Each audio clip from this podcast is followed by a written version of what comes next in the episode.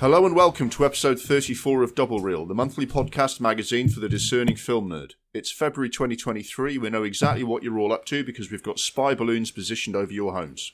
We're here to get you through the month with a big helping of cinematic content for your waiting ears.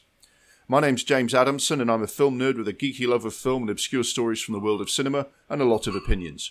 Joining me on the podcast is my co host, also called James Adamson. Welcome, James. Thank you very much for the warm welcome. Excited to be back. Regular listeners will be used to us dropping all of our monthly episode content in one go, but we've decided to change things up a bit. We still aim to provide you with the podcast equivalent of the monthly film magazines you used to buy in the newsagent, packed with a range of features from the world of film. But now we're going to divide up each month's issue into three parts and release them a week at a time. Hopefully, you'll enjoy them hitting your feed regularly through the month, and each pod we drop will be a bit shorter and easier to get through. This is the first part of episode 34. Double Reel Monthly. We look at recent film news, what new releases are heading our way, and review any new films we've seen since the last episode. We'll also discuss how we're getting on with film related resolutions we made for 2023. Next week, we'll deliver our regular features Classics and Recommended, Hidden Gem, The One That Got Away, and the remake Hate Watch. The following week, it'll be the big conversation, where we talk about a topic from the world of film in more detail. We'll tell you a bit more about that at the end of this episode, and there are more details about all of our features on our various social media channels. If you want to check that out or comment on the podcast, you can find us on Twitter on at Double Reel Film. There's also an Instagram account called Double Reel Podcast and a Double Reel Podcast Facebook page for you to follow if you're that way inclined. You can also follow us on letterboxd.com slash double reel, where we list all the films we've discussed in the podcast and much more besides. If you like the podcast, we'd also be very grateful if you could leave a review on Apple, Spotify, or whichever platform you use, as it really helps us get the word out to the rest of the world. Now it's time to dim the lights and take your seats for February's Double Reel Monthly. Hope you enjoy it.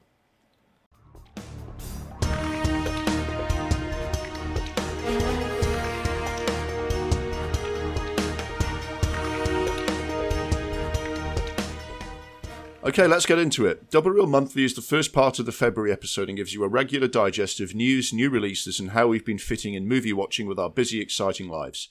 This replaced our monthly roundup from the previous episodes, and the content is fairly familiar. In the next hour, you'll get a breakdown of what's going on in the world of film this month, and we'll set you up for your own movie watching. As well as that, at the start of each year, we make some film related New Year's resolutions, so we'll be discussing the goals we've set for ourselves in 2023. As always, our mission is to give you a great discussion about films and film related stories that will inspire you to escape the confines of the algorithm and watch something you haven't seen or have been meaning to see for a better cinematic experience. Also, just to quickly mention our other podcast, which you might like to check out. The Adamsons Versus is where we step away from the world of film and talk about stories, news, and anything else that's caught our attention. Our most recent episode, The Adamsons versus the Sex Trafficking Internet Personality, is out now with that piece of self promotion out of the way, let's get started with a few uh, messages from readers uh, or listeners, rather. We've uh, split it into uh, sections, so this is about what we're going to be talking about uh, uh, on this on this segment. the Cronenberg film for this month of my annual project is Rabid, and Florentino said, "Very good film. Hard to say enjoyed it because it's so dark and disturbing," which I'd say is a very good summation of Cronenberg generally. Uh, we'll be discussing some new releases later, and there were some comments about them on the socials. Uh, regarding Babylon, Scott said, Great score, great cast, great costumes, but not a good film. Too much going on and horrible to watch. I lasted 40 minutes. On the other hand, Jonathan said, I thought it was brilliant, possibly Damien Chazelle's best film. Up there with the best work of Quentin Tarantino and Paul Thomas Anderson. Seems everyone seems to have loved or hated that film. On the new Netflix film The Pale Blue Eye, Lauren says, pretty meh, I thought. It's trying to be gothic, but it's just poorly lit. Kim says, decent watch, but not really gripping. Diner, on the other hand, was much more positive. I liked it very much. A dark, slow, quiet gothic tale, and I loved the cinema- cinematography, acting, and gloomy mood. And on the Oscars contender and BAFTA winner, All Quiet on the Western Front, Stephanie says, brutal and grim as expected. Thought the simple score was very effective and excellent quality overall but it jumped around a bit too much, and honestly, I got a bit bored from time to time. It's very well made, but I don't think it altogether worked for me. Um, so that's uh, that's what people are saying about some of the things we're going to be discussing now. Um, but first of all, let, us talk about some news. Uh, what what news has caught your eye, mate? Um. So the sad one is that Bruce Phil- uh, Bruce Phyllis Bruce Willis has um, dementia. They thought it was initially just aphasia, yeah. which is to do with recognizing speech. Um, but sadly, he's been diagnosed with um, dementia, which is obviously very sad. He's 67, which is you know quite young it's relatively early, isn't it? compared to you know you know other like ages or more common ages for diagnoses. yeah. Um, yeah, that was quite sad. Um, that was probably the that was probably the biggest one I saw. Obviously, it's award season, and the Baftas were last night when when we Yeah. record this. Yeah, that's hot off the Um, presses. Did you did you see the, the, the winners? Did you see the, the ceremony and, and see who's won? No, I was in. I was. I was at work till midnight, so uh, yeah, it was a bit of a late one for me. So I just kind of caught up with it this morning, basically. Um, surprised, not surprised, surprised because the Baftas always do this. Like they, they always give awards to like British and you know Irish, I suppose, filmmakers. But um, I was surprised that All Quiet on the Western Front won so many. But then again, I'm not because the screenplay was by a Scottish woman, so that's just what they do. Yeah, yeah, I was slightly surprised by that as well. I mean, although it did go in with the most nominations, I think, which is slightly different to the Oscars because it doesn't have the most no- nominations there, although it does have quite a few. Um, it's. I mean, I mean, we might as well talk about. Well, we'll, we'll talk about it later. I mean, I'm, I'm slightly surprised that it won as many as, as we did. It, I have watched it and I have my own thoughts on it. Um, the uh, the other ones, Banshees of Inisherin won a couple. Um, Everything Everywhere All at Once just didn't do very didn't. Uh, won editing, I think. It only won a couple though, so I think people were expecting that one to do a bit better. It's hard to say whether Yeah. there's any indication of what's going to happen at the Oscars, though. Yeah, the Oscars will probably bring it back to closer to what the Globes did. I reckon Michelle Yeoh is still a, a favourite for the uh, for the Oscar. Um, and uh, Cate Blanchett kind of came out of nowhere, didn't she, with um, that win? She's she's kind of it, it's weird. She's kind of uh, favoured or one one of the favourites to win at the Oscars, but. I, I was I was obviously talking to my wife about like the the, the uh, that, and she was a little bit surprised that Cate Blanchett. It's like what again? But sometimes people do win again, don't they? Yeah, no, Cate Blanchett's a very talented actress, but it, Yeah, yeah. it's starting to feel like you know Amy Adams has had about five nominations and not one, and Cate Blanchett just makes a film and she's winning it now. Which isn't Yeah, a, yeah. but isn't to say that it was a bad performance, but you do feel for all these actresses that just seem to get nominated at the same time as Cate. It's like she's becoming Meryl Streep.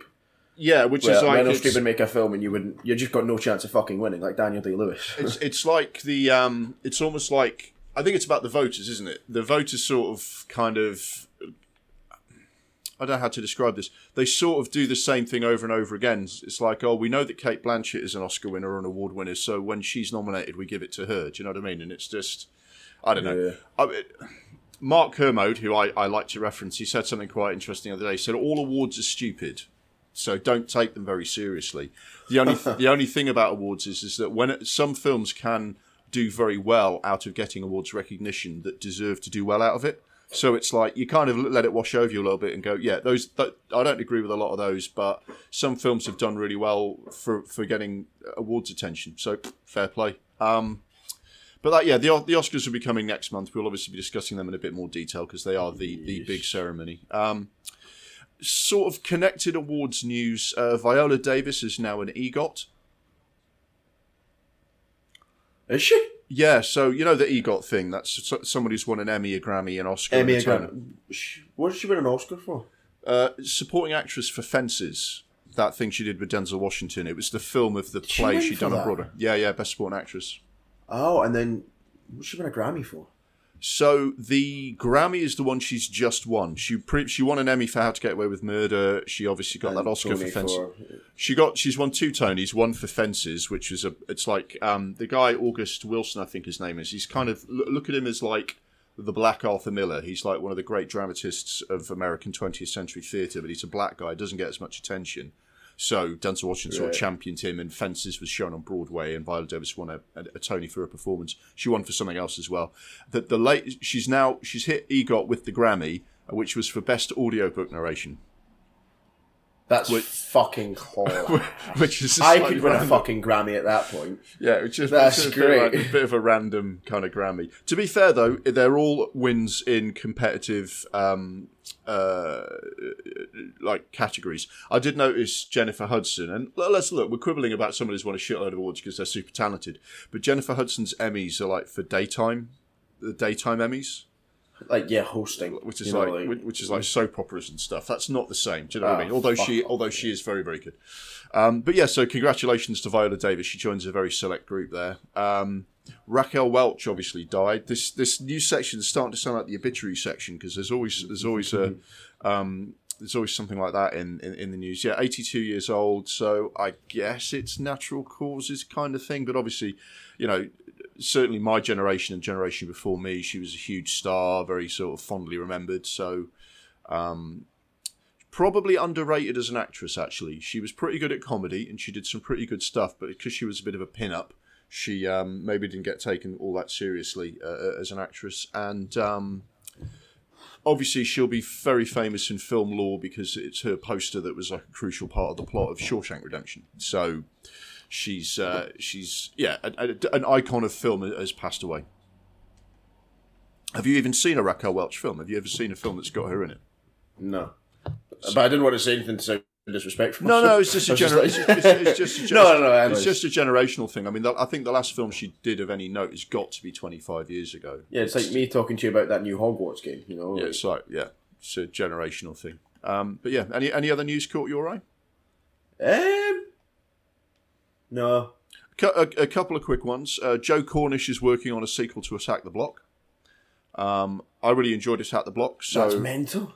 I mean, I'll, I'll happily watch the sequel. I don't know how much Oh, story yeah. there is left to tell. But I really enjoyed Attack the Block, so and I like Joe Cornish, so fair play. Is it going to have John Boyega in it?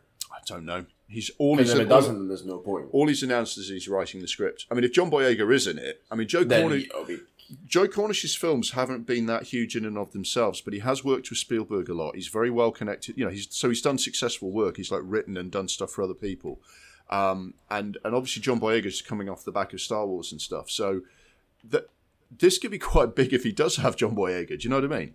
That would be interesting because Attack the Block was like a cool little cult cult movie, and uh, John Yeah, Boyega was, an unknown. it was dumb, but it was good. Yeah, Yeah, but I mean, if they have Jodie Whittaker and John Boyega back now, that's like Doctor Who and a guy from Star Wars. You're in a different realm now, aren't you? I think they should set it in a scheme in Glasgow. Do you know what a scheme is? Yeah, yeah, yeah, yeah. Yeah, yeah.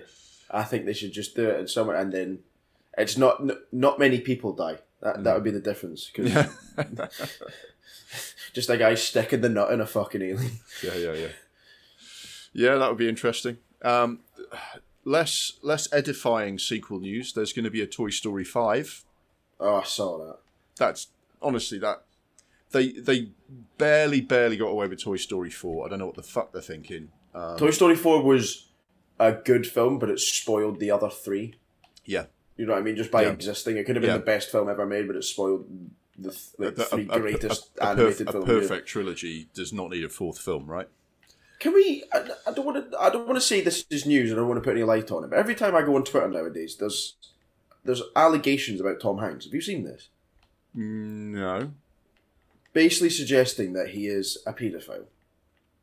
Have you seen this? No, but we won't I'm- talk about it too much, but it's it's absolutely mental and like it's like people like with like verified people on Twitter are going, "Oh yeah, Tom Hanks is a paedophile," and like people coming out and saying he's all these things. And it's it's just I don't like it. I don't my like it. Tom um, Hanks my, is. my first instinct is that's made up shit by right wing cunts. Yeah, I mean, yes, probably. I mean, if it is true, then I'll we'll go back and delete this entire podcast. But Yeah, know, it's- Yeah, which is an interesting segue into into uh, sort of uh, other alleged offences. There is going to be a film about the Prince Andrew interview. yeah. Which one with Laura Kuenssberg? No, no, the one that he did with um, Emily Maitlis, where he absolutely Emily Maitlis. shat, I shat do mix himself. those. Yeah. I mix those two up quite a lot. Yeah, yeah, yeah. well, the difference is Emily Maitlis is a proper journalist, and Laura And Laura Kuenssberg is just a Kuenssberg's a mouth burst for the Tories. So, um, but yeah, it's. I guess it could be like Frost Nixon, except uh, imagine Frost Nixon where Nixon's a moron. Um, but Uh, basically, do you mean an even bigger moron? well, Nixon was a very intelligent bloke who just happened to be a corrupt weasel, whereas Prince Andrew is a clinical moron. I mean, he's got no fucking brains. Um, so it'd be interesting to see what they do in that because the story of that is that he shouldn't have done the interview, and within minutes of starting the interview, made an absolute twat of himself. So I don't, I, I don't, I don't know what story, I don't know what story is, is except you know, the, the, I mean the. The, the the background scenes of all his advisors kind of you know wanting to kill themselves just because he did the interview I don't know but Rufus Sewell's going to play Prince Andrew and Gillian Anderson's going to play Emily Maitlis That's going to be an excellent film. yeah, I'll have to. I'm, I- I'm, I, I struggle to get my head around it. Um, the other sort of news is, I mean, the, the I mean, the Oscar nominations are out. I mean, I don't know. You, you must have seen them. Yes, I think I caught them a while ago. Yeah, they, Um, they, they've been out a while. I mean, it's it's it's kind of funny because there's there's quite a few films with tons of nominations. Everything Everywhere All at Once has got like like eleven or something. All Quiet on the Western Front's got nine. Um, uh, Banshees of Inisherin's got nine. Elvis has got eight. It's hard to say who's actually going to win Best Picture. There's some money on the Fabelmans because that's like been really popular with like, you know, basically a lot of a lot of Oscar voters are Spielberg's age or have grown up with Spielberg films, so they're wondering if Spielberg's going to have like one last hurrah here.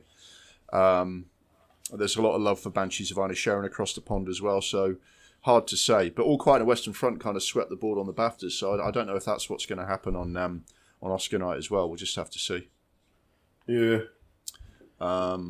Yeah, we'll see. It feels like a normal Oscar year so far. We'll have to see what There's happens. there's no point in predicting the Oscars because I don't, we didn't predict them last year, but I don't remember it seeing anything about Coda, and then that won like three big awards, didn't it? Yeah, yeah, that's because of the way the um the Oscars. There's there's been some odd kind of dark horse type um talk about Top Gun Maverick winning Best uh, Picture because it's the sort of film that everyone will at least like. No one hates Top Gun. Do you know what I mean? Well, I was going to get onto that. Oof. We call this foreshadowing.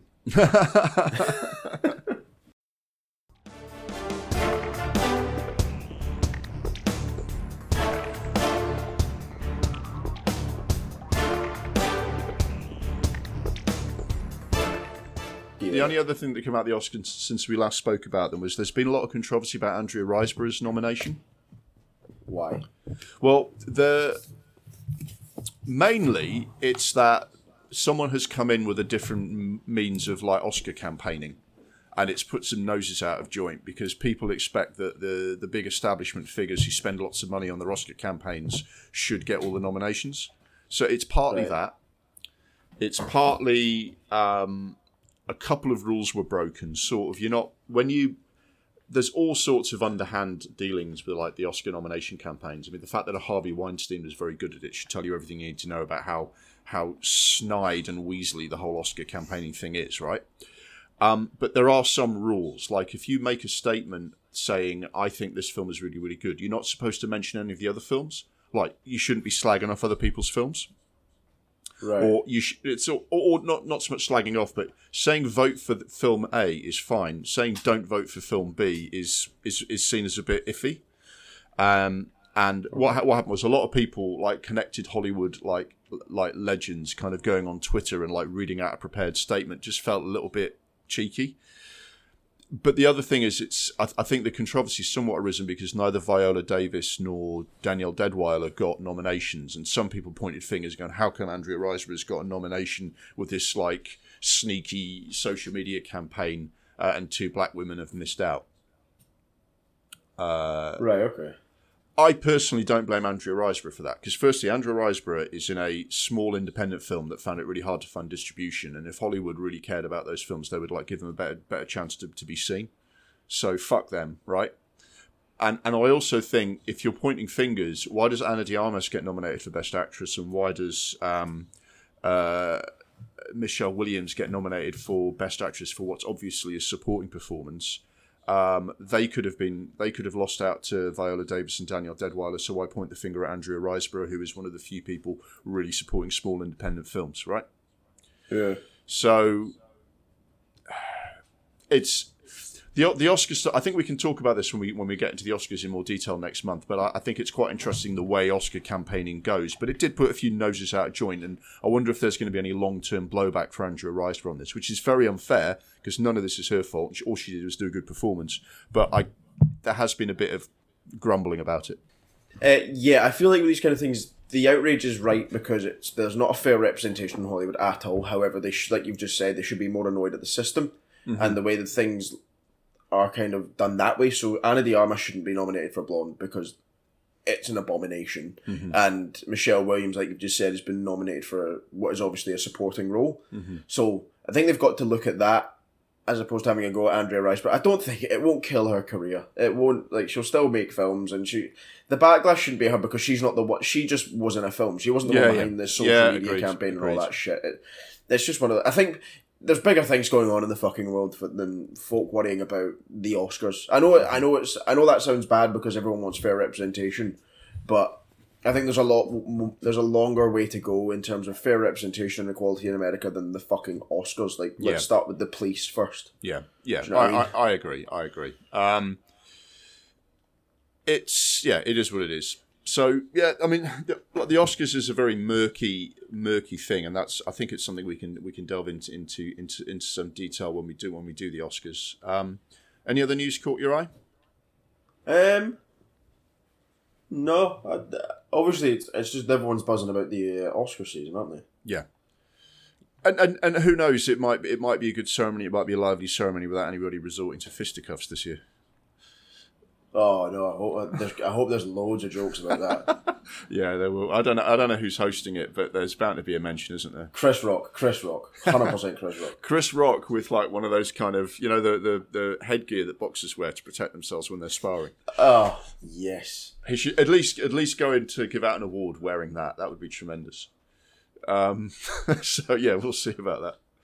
Um, so having do- having done the news, we tend to go from there to talking about what new films are coming out this month. Uh, have any new releases kind of um, uh, caught your imagination, uh, mate, that, that you can see coming out?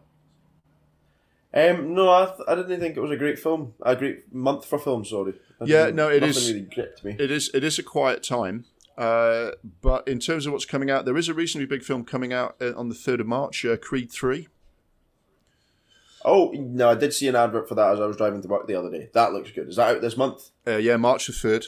Um, Okay, so so Michael B. Jordan's actually directing this. So he's actually getting he's getting so up to his neck in the Rocky franchise that he's now doing what Stallone did and starting to direct the films himself as well as star in them, which is it's quite a fun parallel. Uh, Jonathan Majors is playing the main opponent, who and he's just about to be the big bad in the next phase of Marvel. So it's going to be a big year or two for him. Yeah, I heard um he's in the new Ant Man. I heard that was a bit shit. Yeah, I've heard Ant Man shit as well. I, I just can't be bothered with Ant Man's Marvel. at the Ant. Man's always been shit though. That's the problem. Ant Man is a boring hero. Yeah, I mean he's he's he's quite a handy sort of supporting character to have in other movies, but I've never been that enthused about watching like a whole film just about Ant Man. Um, a French film is out on the March third as well called Close, which is um, it's about an intense friendship between two 13 year old boys suddenly gets disrupted, and the mothers have to investigate what happened. Um, it's it looks like a drama that's winning awards at Cannes and such like, or nominated at Cannes. Um, 10th of March 65 an action uh, an action adventure drama starring Adam Driver is out on March the 10th um, an astronaut crash lands on a mysterious planet only to discover he's not alone um, that's uh, yeah that's all I know that could be it could be interesting it could be dull see what comes out about that it is actually being shown in cinemas though so that's good uh, Scream 6 is out As many as six. Yeah, I mean they, they, they did like three. They did they did four ages ago, so this is like the second of like the reboot kind of thing. Um, yeah, I still haven't caught up with the last Scream film. Maybe it was good. Uh, I, I don't know. Just feels a little bit played out. It just feels a bit played out now. Yeah. I mean, there's been there's been there's been like five or six scary movie films. The spoof of, of Scream. It feels like I don't know. I don't know if there's anything new to do there. Uh, then on March the 17th, you've got Pearl, which is a new horror film starring Mia Goth. She is like the new kind of uh, go to kind of lead in horror movies. And I think this is the guy who did X last year, which I wasn't super keen on. Well, I was disappointed by. I thought it was an interesting idea that ended up not being that amazing. So that's a new horror film uh, set in 1918. There you go. Um, that Mia Goth does seem to have uh, carved a bit of a niche for herself in those horror films. Um, Shazam: Fury of the Gods is out on March the seventeenth. So that's like the sequel to the first Shazam film. Oh, no, I really enjoyed the first Shazam film. I was pleasantly surprised by it. Have you seen me it? too. Yeah, I enjoyed it. It wasn't shit, but it looked like it was going to be shit. Just that costume looks really tacky. I think Um, I think what they've done well is that they've pitched it as like a PG film, and they've said, look, this is going to be more kid friendly, but actually, like, but works. I think it works at the level they pitched it at. If you see what I mean. Yeah. Um. Oh, no.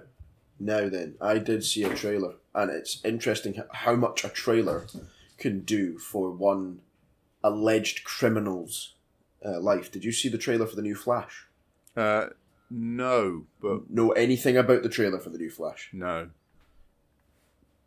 Okay, I'm going to tell you. It's a sp- spoiler, spoiler, not spoiler, spoiler, but Spo- the trailer. spo- spoilers in trailers, I think, are okay because anyone can go and So- go on YouTube and look at them any minute. There's going to be two Batmans in the new Flash film. Oh right, I, d- I did know that One of them, no, yeah. no, no, no, no, no, no, no, one of them's Ben Affleck. Yeah.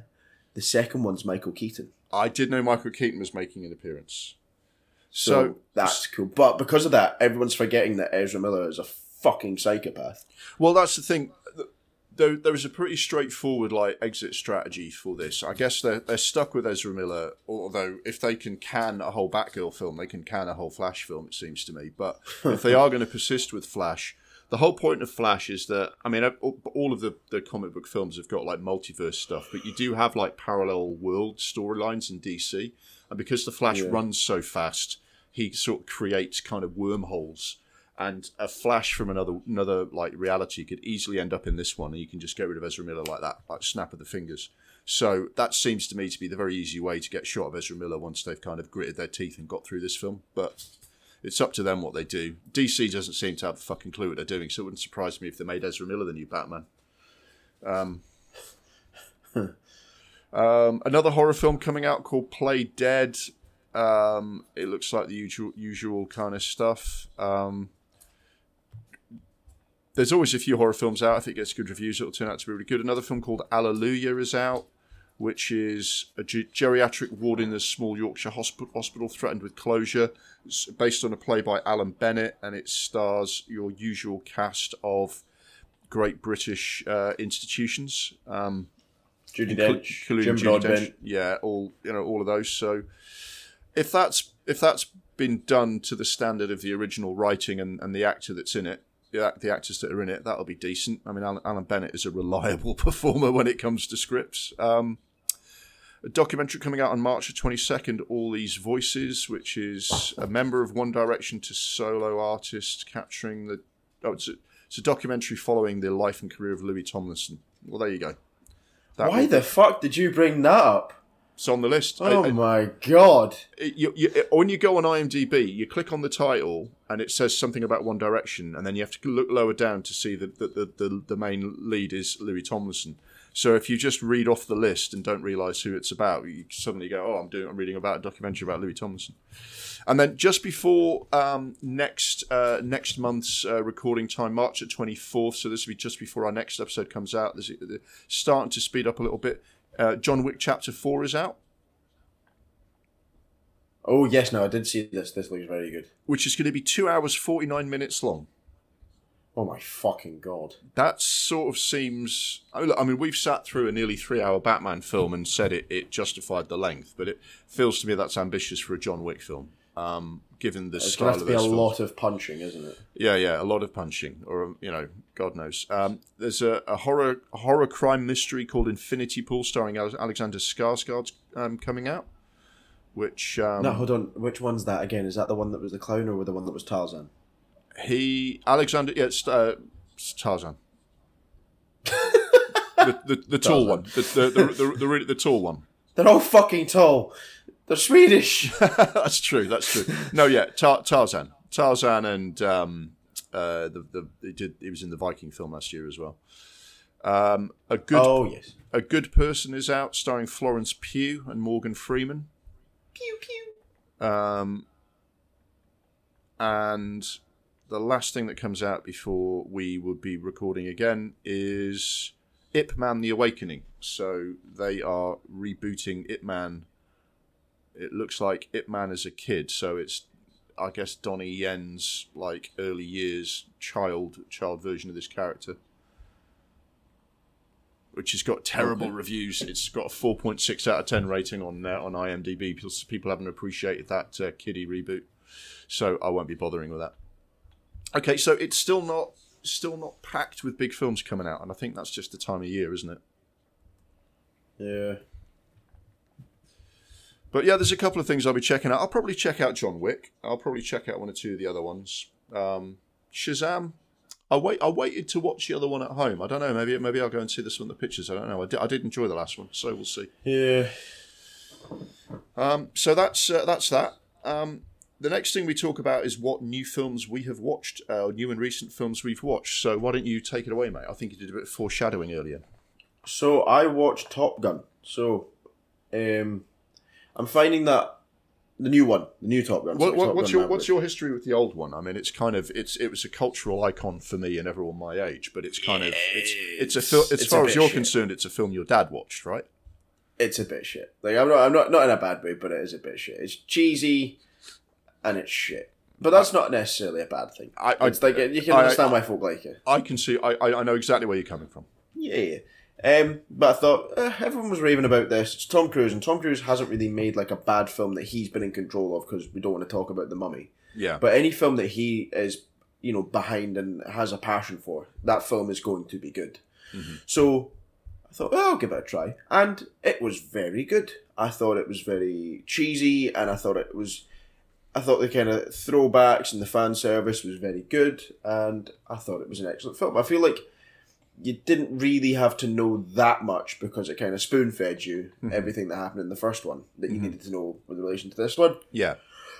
Um, I did think the only problem I had with it is that Tom Cruise managed to survive getting attacked by a fucking Apache helicopter by hiding behind a tree. um, Yeah, yeah, I know these films aren't meant to be too realistic, but come on.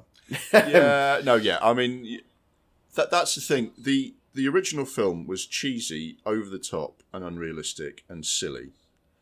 And I think the new film was all of those things, but for a new generation. Do you see what I mean? That it was like if they tried to do Top Gun Yeah. Maverick in the style of the original Top Gun, it would have absolutely crashed and burned because it was it. There's there's 80s cheesy and there's 2020s cheesy. Do you see what I mean? Yeah. and I think they got it right for for now. And I think it was it, it, it trod a very fine line between nostalgia for the original film and still working as a film today. And I, I thought they did a nice job. Not supposed to be taken that serious. Sure, there's some good emotional stuff between him and the Miles Teller and everything. But if you're if you're tuned into the Top Gun wavelength, I think it was a, it was a, a very. I mean, I, I, I had a very very fun time going to see it at the cinema. I'm glad you enjoyed it too. Yes. Um, what other films have I watched recently? I feel like I watched one over the weekend. Oh, watch The Damned United again. Yep. That's just a good film. Um, and yeah, I think that might be it.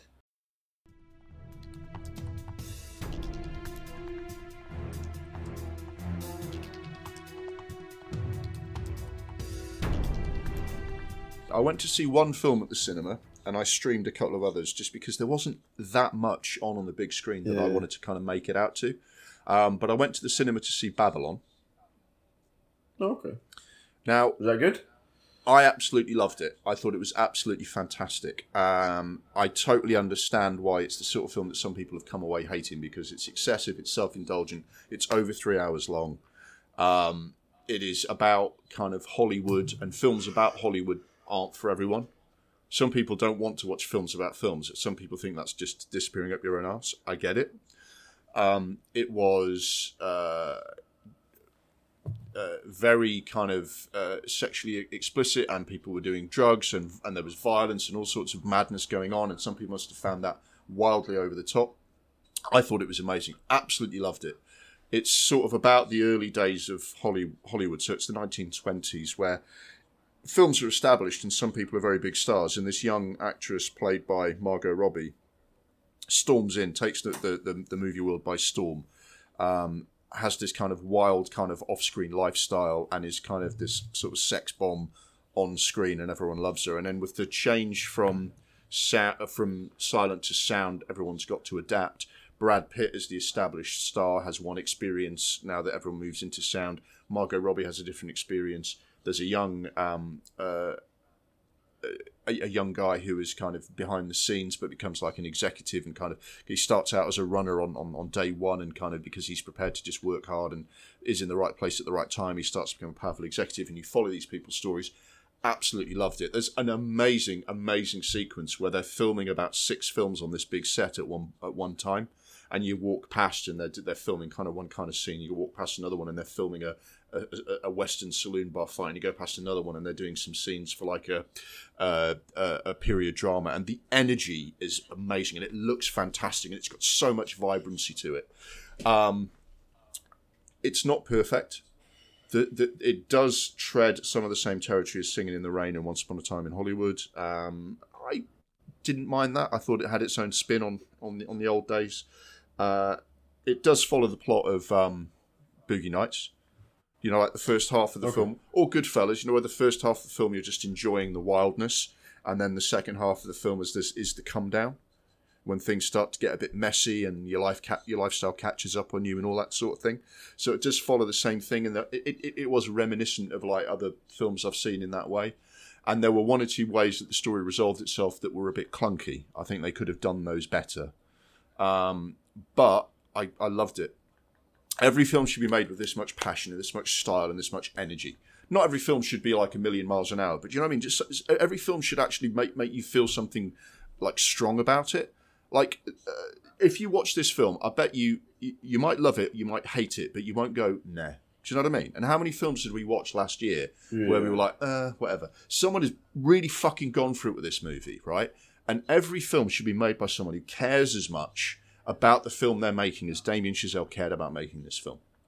And he obviously loves movies, so I'm going to be predisposed to like this kind of film. And if you're not that way, maybe you'll just watch this and think it's just a self indulgent mess. But I swear to God, every film should have this much passion. Every film should have this much fucking work gone into it to make it really fucking stick in the mind and be memorable and actually be something that you look back and go, yeah, Babylon, wow. Even if you hated it. Do you know what I mean? He hasn't made this Yeah. film to kind of pander to his fans in the style of Wes Anderson or David O. Russell. He hasn't made this film just to make money and didn't make any fucking money anyway. He didn't make this film to kind of um, polish his own kind of like legend, like I'm going to do something like Whiplash or I'm going to do something like La La Land because that worked last time. He said, fuck it, I'm going to really go for it. And he really went for it. And directors like him should fucking go for it this much and there were there was some things that I absolutely absolutely adored about this film. So I, I, I mean, I, th- I think it's great. I, I would say recommend it, but some half the people listening to this might hate it. Um, but I would much rather there was a conversation going on about a movie that that, that, that, that was either loved or hated, but not kind of just shrugged at. So that's what Babylon was to me. Didn't just yeah, I didn't just sit on the fence about it. Yeah, no, this this film actually- this film does not sit on this fence. It fucking blows up the fence and then has an orgy on the remains of the fence and then does some drugs and then crashes a car into something. That's what this film does to the fence. So yeah, so that's that's Babylon. Um, I also watched uh, the Pale Blue Eye.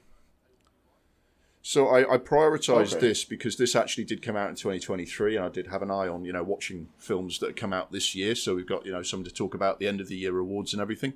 Um, this is a gothic detective drama set in the 1800s, um, and it stars uh, Christian Bale, and it's based on a book that's done that kind of weaving of a fictional story in with a real life character. So the real life character is Edgar Allan Poe, the famous kind of writer of horror and detective stories, like the you know like, like the original goth. Exactly, yeah. And it's set around the time that uh, Edgar Allan Poe was actually at West Point Military Academy as a young man before he decided to go off and be a writer. So that much is real events. Everything else is completely fictional, dreamed up by a writer. The idea is, is that a murder gets committed at the um, the military academy, and it's a very gothic, scary, weird one where there might be satanic practices. And this old, kind of experienced um, police detective who's res- who's retired because he's got demons, he's drinking, he's had some personal tragedy, um, comes in to investigate the crime, and there's all sorts of stuff going on. You can't trust anyone at the academy. Um, Edgar Allan Poe is either a suspect or possibly a witness, and ends up helping investigate the crime. And you don't know who might be on the level. You don't know what might be going on, or whether something weird or and you know weird or, or scary is going on under the surface. Uh, very atmospheric. I think you need to be into this kind of thing to enjoy it because it is basically a detective story, and I don't think it crosses over outside of that. Um, it was good. It was a bit slow, and I, you know, the listeners saying that it, it, it didn't really kind of grip. It could have tried a bit harder to be a bit more gripping. I think it could have tried a bit harder to get that gothic um, atmosphere across a bit better. Um, just like for a lot of the time you were just going, and now we're going to investigate the next thing, next thing that's happened, instead of there's not really any kind of element of there's a murderer stalking the the campus, and every time you go out of your room, you might be taking your life in your hands. You know what I mean, they didn't quite create that kind of atmosphere of fear that I think they should have done, but it was very good. And Harry Melling from Harry Potter played um, Edgar Allan Poe. You know the the kid who played Okay. Dudley Dudley Dursley. Is he? Yeah, is he starting to like kind of forge his own path now? or- Yeah, yeah, yeah. He's really good. Really, really good. Um, did an absolutely great job of Edgar Allan Poe. Uh, held his own very well with Christian Bale. Christian Bale did his usual, very solid, dependable stuff. Um, and uh, there's, you know, there's obviously a darkness to the character he's playing, so he brought that out very well. And Ed, you know, Edgar Allan Poe is this kind of very fascinating. He's kind of a bit of a sickly child, but there he is at West Point at a military academy, so he's doing army stuff as well, and he's he's writing poetry, he's falling in love, but also he's clearly got a dark side of his own. So there's very interesting and atmospheric. Um, I probably would have been a bit more dismissive of it. if I'd caught it, sort of booked it, paid the cinema ticket, driven somewhere, and given up an evening. Do you know what I mean? But but it,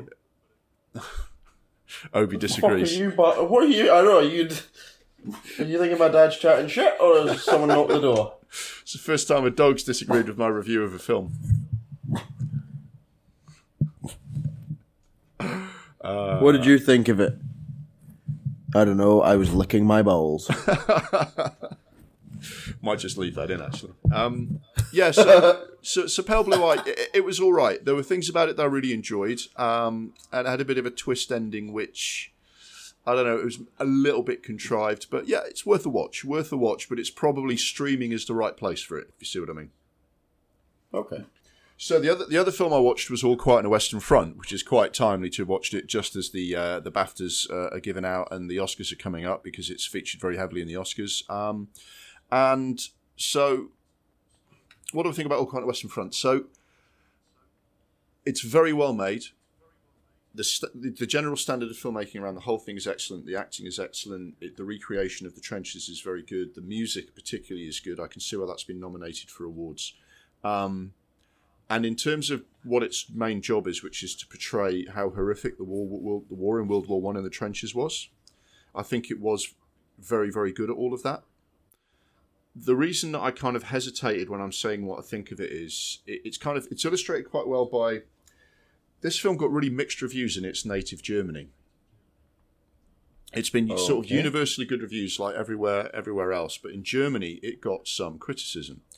And the criticism that it got in Germany emanated from the fact that All Quiet on the Western Front is described, for example, by one by one film reviewer as the most important novel written in the German language in the 20th century. And uh, the history of that book is that it was written in 1929 when Germany was going through horrific upheaval, just 10 years after the end of World War One, which was bad enough for Germany, and then 10 years of absolute, uh, you know, depression. I mean, they didn't get a break. They didn't have like a good 20s and then the crash. They had a shit 20s and then the crash, right? So they're in an absolute mess. You've got the rise of nationalism. You've got a country that's barely functioning. They've been, you know, punished for. They took all the blame for the start of World War One, which is probably slightly harsh on them, and they're in an absolute terrible mess. And All Quiet on the Western Front came out as this kind of great anti-war statement, and it was embraced in the English-speaking world, absolutely loved in Britain, absolutely loved in, in America. They made a film of it in America one year after it came out. It's a big hit. Much more complicated history in um, Germany because the rise of nationalism is already happening in the late 20s. So this book is protested. People are trying to ban it. People are picketing bookshops that are selling it, right? And as you know, the film had kind of people kind of you know trying to put people off going to see it when it's shown in Germany, the the, the English language film that was made of it, which was an Oscar winner at the time. And when Hitler got in, All Quiet on the Western Front was one of the first books they burned and banned. Yeah. Right. And now, the last 80 years of the Germans trying to reckon with their history and trying to build back from all that and, and put all of that behind them and face up to the cost of nationalism, the cost of starting wars, and the cost of all of that stuff. All Quiet on the Western Front is really, really fucking important to them. And they feel like, or the, some of the reviewers feel like, trying to turn this into an awards bait blockbuster has compromised what the book was meant to be about and they've done a couple of big things there. They've lost a whole section where the main character goes home, he gets leave from the war and sees what's going on at home and how people don't understand what's going on in the war, and that and also they completely change the ending and what happens to the main character and how it happens. And a lot of German reviewers are very kind of put out by that because they think that was disrespectful to the original story. And they've basically said that for Netflix money and awards lust, I'm practically quoting here, they've kind of compromised what should have been a, a, a very, very important anti war statement. So the Germans are like, this was our shot to do this properly, and we've not done this properly. And my take on it is the changes that they've made are not for the better. So I think it would be worthy of all the awards that it's getting if they'd done those two things properly and not made those two changes. If they stuck to the original ending and and and kept that very very important central section from the story in there, um, that would have been better. And what they have instead is a very cliched ending and um, uh, some long passages of other stuff happening instead of him visiting home, which I don't think work all that well. So there are bits of this film are absolutely brilliant, and bits, and I, and I don't know why they've done this. Maybe this is this film's been done twice before. We can't make it exactly like the first two films. I don't know, but it, they've changed it, and I don't think they changed it for the better. So very, very good, but I don't think I don't think it's as good as 1917, for example. And I do, and I don't think they've properly done the original story, and I can understand why that's very important to German people to actually do that original story because this was their shot to do it properly. So it's good, and I think the the actual depiction of war in the trenches is amazing, but I think they've let the original story down a little bit, and I can understand why people objected, or some people objected. Does that make sense? Yeah. Okay. But if you take it at face value, if you don't really, you know, if all you want to do is watch the, you know, a movie about World War One, I, I think it works very well as that. Um, so maybe I'm nitpicking because I've got a bit of personal connection, you know, studied the history and, and, and have like an you know connection with the original story in the films. Do you know what I mean? But little bit, little bit of a missed opportunity, if you ask me. Okay. Um, I remember the film I saw. I watched. I got around to watching Black Panther: Wakanda Forever. Yeah, what did you think? Shite. see, I, see, I, shit. see I, I quite liked it, and I thought it was better than the other Marvel films that came out last year, but it wasn't nearly as good as the first one. Uh, it was just boring, man. It was. bleh. It was just the the highlight was at the very start when um, M'Baku goes, "You bald headed demon." I was like, "This film is now. This film has peaked, and it's going to be shit for the rest of it." And I was right. He called he called uh, the mad baldy lady a bald headed demon, and that was it. I thought, yeah, that this film is not going to get any better from here, and I, and I was one hundred percent correct. Do, do, you, do you think Marvel have hit some sort of decline? Is this a terminal decline? Because while I like Wakanda Forever more than you, I think we both generally agree that the Marvel films haven't been that great lately. Can they come back from this? I mean, I think they can. I think the problem is, is that they did so well with Endgame and marrying all of these stories together, and then just kind of like from out of nowhere, you know, we've lost not out of nowhere, but we've. How do you kind of pick up the pieces after you've not got Iron Man anymore? You've not got Steve Rogers anymore. Um, you know, you've got Thor and you've got the Guardians of the Galaxy nobody gives a shit about the Guardians of the Galaxy. And Thor Ragnarok was great, and the second, the, the, the fourth Thor film was rubbish. So they're trying to pick up pieces that you don't really have. Unfortunately, Chadwick Boseman passing away made things really difficult. Mm-hmm. And what I will say is that they did quite well with, you know, coping with that, given how much of a loss that was. Mm-hmm. But yeah, I don't know. Uh, Yeah, it, it does feel like they, they built up to this massive kind of like high point with uh, with Endgame that, like you say, then took a lot of their key, you know, the, the key reasons why they've been successful out of the picture. And and it, it seems to me, right, that they perhaps uh, made a bit of a mistake, sort of maybe not putting enough into Captain Marvel because Captain Marvel is like a, leading superhero, right? And they kind of the, their first film was like was all right of Captain Marvel, but it was a bit throwaway. Do you know what I mean? Compared to some of the other Marvel films, and it was a bit like, yeah, we need to get a Captain Marvel film out so that she it'll be it'll be meaningful when she's in Endgame, rather than and now let's build on who, who who do we build the rest of Marvel on now that you don't have Tony Stark and now that you don't have um, the original Captain America? It's kind of they're drifting a bit, aren't they? Yeah, they're coasting. It's not. It's quite worrying. Mm. Which is which is strange. I know I know it's different because that, that they, they didn't actually bring all of, all of this to the head and kind of had with this one big shattering event in the comics, but they have had 50 years of the comics where they have had different Iron Man, different Captain America, uh, different storylines. You and it's the same people in charge. They just don't seem to have been able to plot a new course. I mean, Avengers, I know you've had COVID and everything, but Avengers Endgame was three years ago now, and they don't seem to have quite kind of worked out properly what they're going to do next. And now they've said there is now a Marvel Phase Five, and it's going to have Kang in it. But what was Marvel Phase Four then? What have we just had? Because that was just a bit of a kind of like yeah. yeah. So I don't know. Um, and Kang, I mean, Thanos had been built up in a number of ways by the time he became the central piece. And Kang now, he showed up at the end of Loki. I'm sorry if that's a spoiler. Um, the the TV series, and now he's in uh, he's the big bad in uh, in, in Ant Man. But it's a bit like, okay, well, what's Kang's history? What's he to all of this? You know.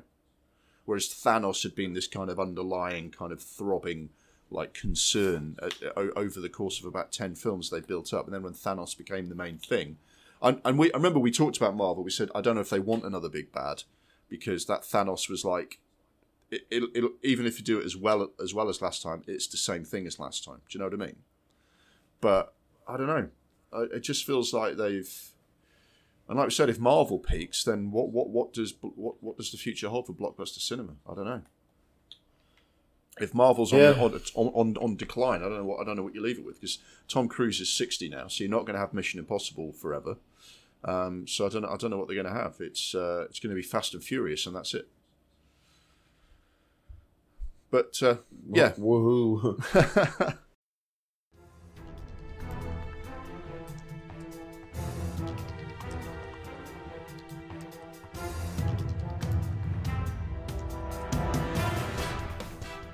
So, I mean, those those are the new films that we watched. Uh, the other thing that we tend to talk about is our New Year's resolutions, and you'll be familiar with me talking about my New Year's resolution. But what was quite interesting was at the end, end of last uh, episode, or the, when we were talking about this last episode, you said, "Why don't we invite people to suggest a resolution for you, James?" And we had a couple of very interesting ones. Uh, a couple of ones about like different film like stuff like when when a new film comes out and it's like the big big like next uh, next big thing being pushed on Netflix, just watch it. Don't hesitate, just watch it, and you'll end up watching a range of different films. A few other things, nothing quite grabbed us, except someone said, "Why don't you do a Nicolas Cage season?" And you immediately jumped on that. This sort of that would be interesting, and I'm very excited about this. James, tell me what you're going to do with Nicolas Cage in the year of 2023. Well, I haven't got I haven't come up with a really good title for it yet. Maybe something like Cage the Elephant or something. but um, yeah, I'm fucking regretting it now. uh, basically, what I did was I thought, yeah, we can do a year of the Nick Cage, expecting like you know some classics like The Wicker Man and like these you know these kind of memeable performances. Yeah. What what I ended up getting was um, the U. Uh, so what I was going to do is I was going to watch a film for January because we we decided on this at the end of January, and then a film for February. So I got to watch two Nicolas Cage films. Oh goody! Um, the first one being USS Indianapolis, and the second one being Trespass. So, not off to a great start in terms of the potential for enjoyment that you can have with Nick Cage performance. Like I was hoping for the Wicker Man off the bat, and I got the USS Indianapolis. So, so just which, to, which just... made me glad that the Sharks won. so just just just to explain though, you you have found I don't know if it's a oh, website oh, yes. or something else. It's it's just a Nick Cage film picker. So you just click it and it's got Nick Cage's mouth. And it just spews out a film, and it just generates a random film. So there's so, so all that, sorts. so this is get. this is what I'm very excited about because what what I've done with mine is I picked like a director that I'm very interested in, and I thought about the 12 films that I was going to do, and I sort of curated it, and and that's one way of doing things. You have gone down the route of chaos, chaos and mayhem. That you are just you have to you have to click something. It's like Russian roulette. You don't know what you're going to get. And Nicolas Cage has got such a wild and varied uh, film career, you could be getting Leaving Las Vegas, which you won an Oscar for Best Actor for, which is taken seriously as a film, or you could get The Rock, one of these other big blockbusters, or you could have some of the weird, crazy shit he's done down the, down the track. So you click it, and these films have been handed to you by fate. Yeah. Yes. So That's basically it. and, and basically you're doing two because you missed one for January. So you're doing January and February together, and then going forward you're going to do one a month. Yeah. yes, yes, I am. So what? So walk me through what happened when you clicked these films. Well, it spewed out USS Indianapolis and Trespass, is what it did. So tell me about USS Indianapolis. We, we, we mentioned it before, didn't we? Because we had a, a one that got away about someone else trying to do a version of this story, which was immortalized in Jaws. It's about the USS Indianapolis that delivered the atom bomb and then was sunk, and the men were stuck in the water with sharks, and that's why it was a story that was referenced in Jaws. This is Nick Cage playing the captain of the ship that w- that went yeah, down. the Admiral right? or Yeah. whatever, yeah. So so how did it play out? Oh my, it's just. It should be so easy to make this film. Because Robert Shaw did it for you. Yeah, yeah, Is that his name, Robert Shaw? yeah. Yeah. Um, he ma- he basically describes the entire film for them, and it ugh, it was just I couldn't watch it. I could not. There was no charisma. It was you. It was like Nicolas Cage was trying to be serious because you can't you can't be Nick Cage and be like I'm a vampire. Yeah, yeah. Pe- When, pe- people know- would people would probably think he was being disrespectful to the story if he went full cage, right? Yeah. So it's just it's just.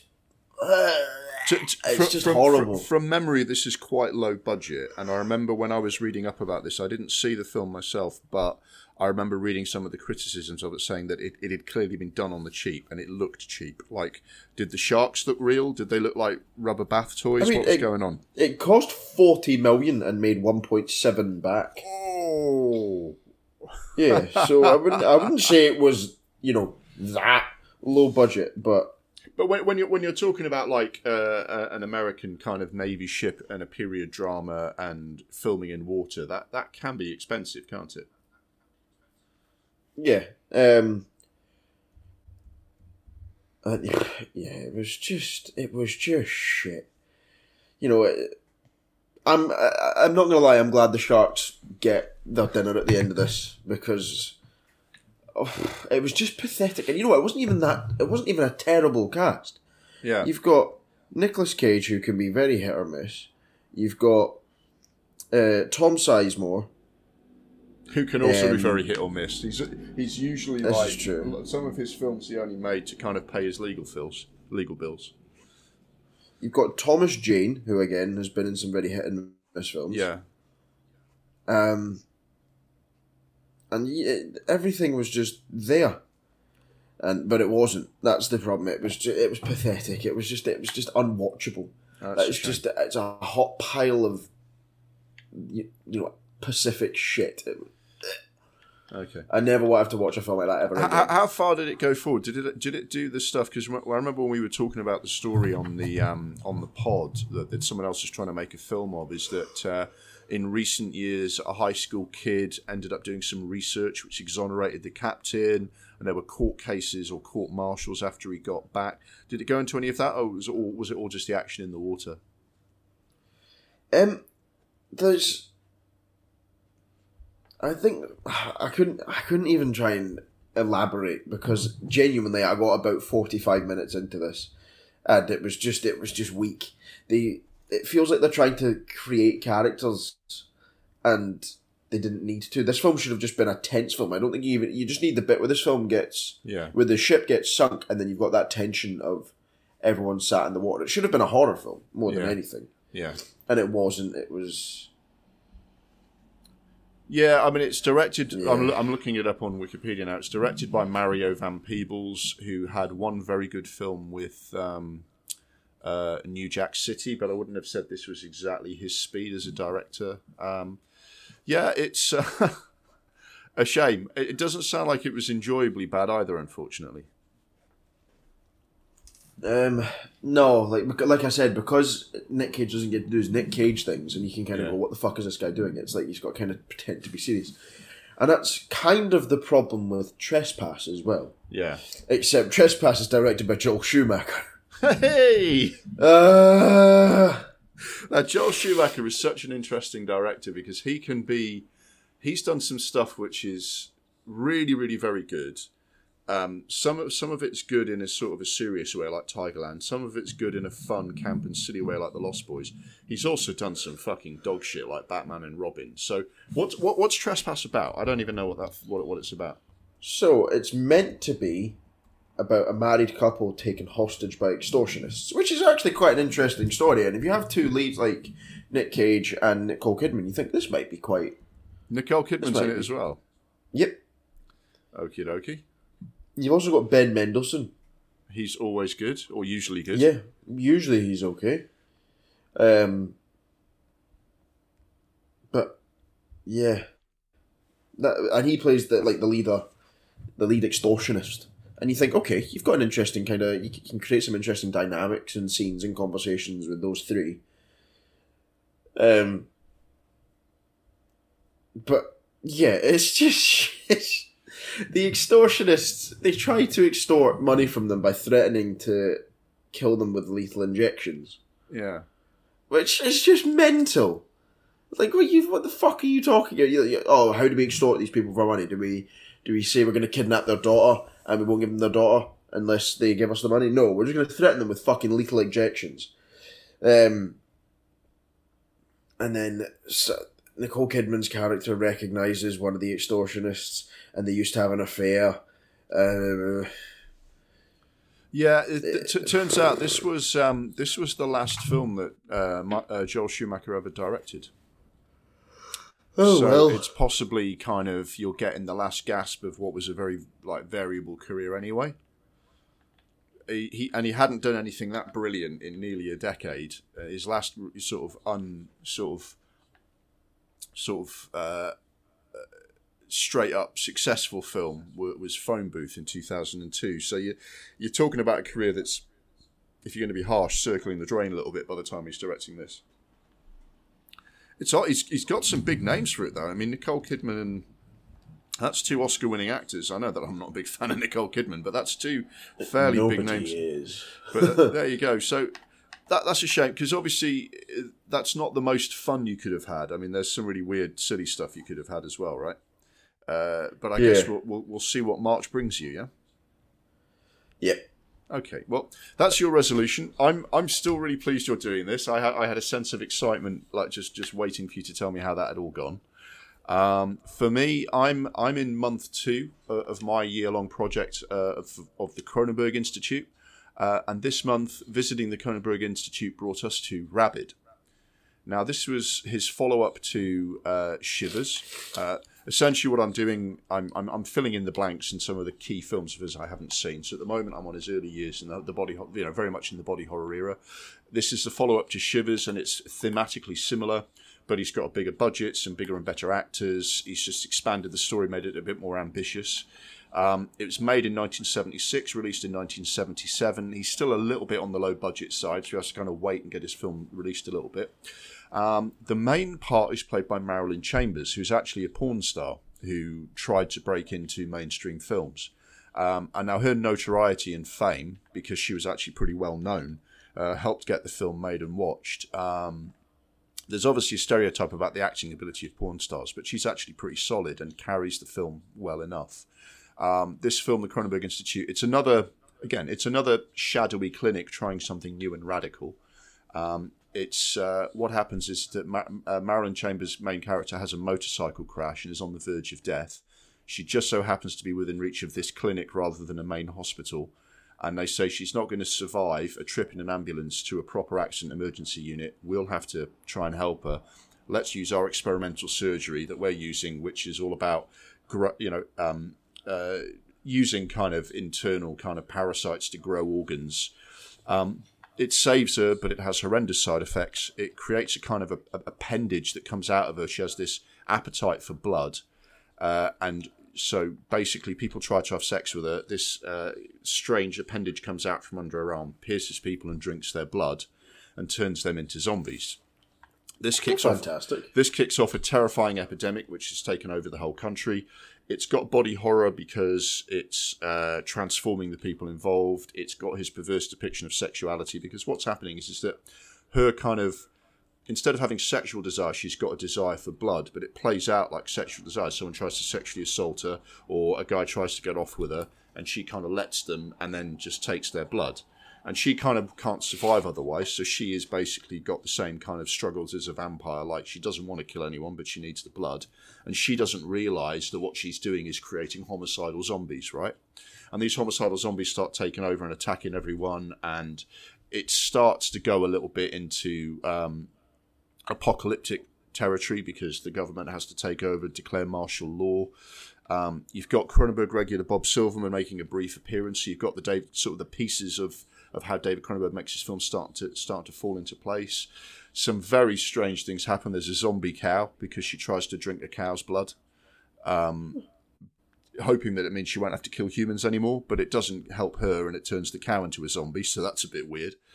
Um, uh, uh, uh Santa Claus gets shot uh, because there's cool. a there's a whole there's a whole zombie outbreak in a shopping center. There's a department store Santa like gets caught in a crossfire, so you've got like this this Santa Claus getting riddled with bullets in the middle of the screen. So David Cronenberg is just kind of going, I am gonna really freak you out. Do you know what I mean? There is no you know nobody is safe.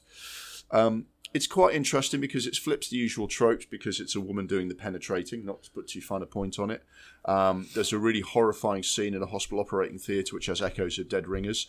It, it's quite good. It's very bleak and apocalyptic. You can see his style forming. Um, it, he's really strong technically, even if he's not dealing with big budgets at this point, and he's the actors are better, but there's still a few kind of slightly amateur performances in there. Um, but you can see that Cronenberg is a keen observer of human frailty. Do you know what I mean? It's like people. He's not. He's, you know, like Kubrick has always gone on about how basically people are quite bad, and that's why bad things happen to them. Cronenberg's more like he's more sympathetic, but he's like you know people make the decisions they're going to make, and some of that goes wrong and people will decide to do one thing or another, and that might only make the crisis worse. So he's very good at, at playing that and disease and transformation. No moral judgment, just portraying things. So yeah, definitely worth a watch. And I think it's better than Shivers. You can see him kind of growing and developing as a director in this. Um, so that's so that's Rabid, and obviously because of the interesting kind of background to the film and that a, a, porn star, you know, helped get the film made and like had a leading part in it.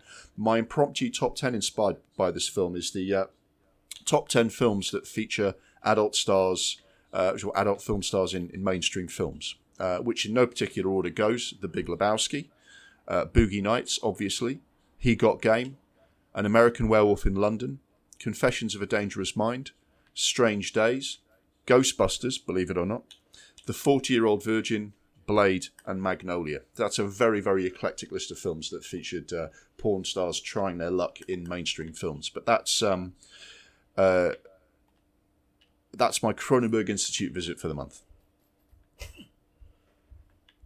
So did what, you? What a wild ride! yeah, so pretty crazy film. Um, did you have anything else that you wanted to fit into Double Reel Monthly before we uh, before we close this segment? Uh, I don't think so. No. Okay. Well, thank you very much.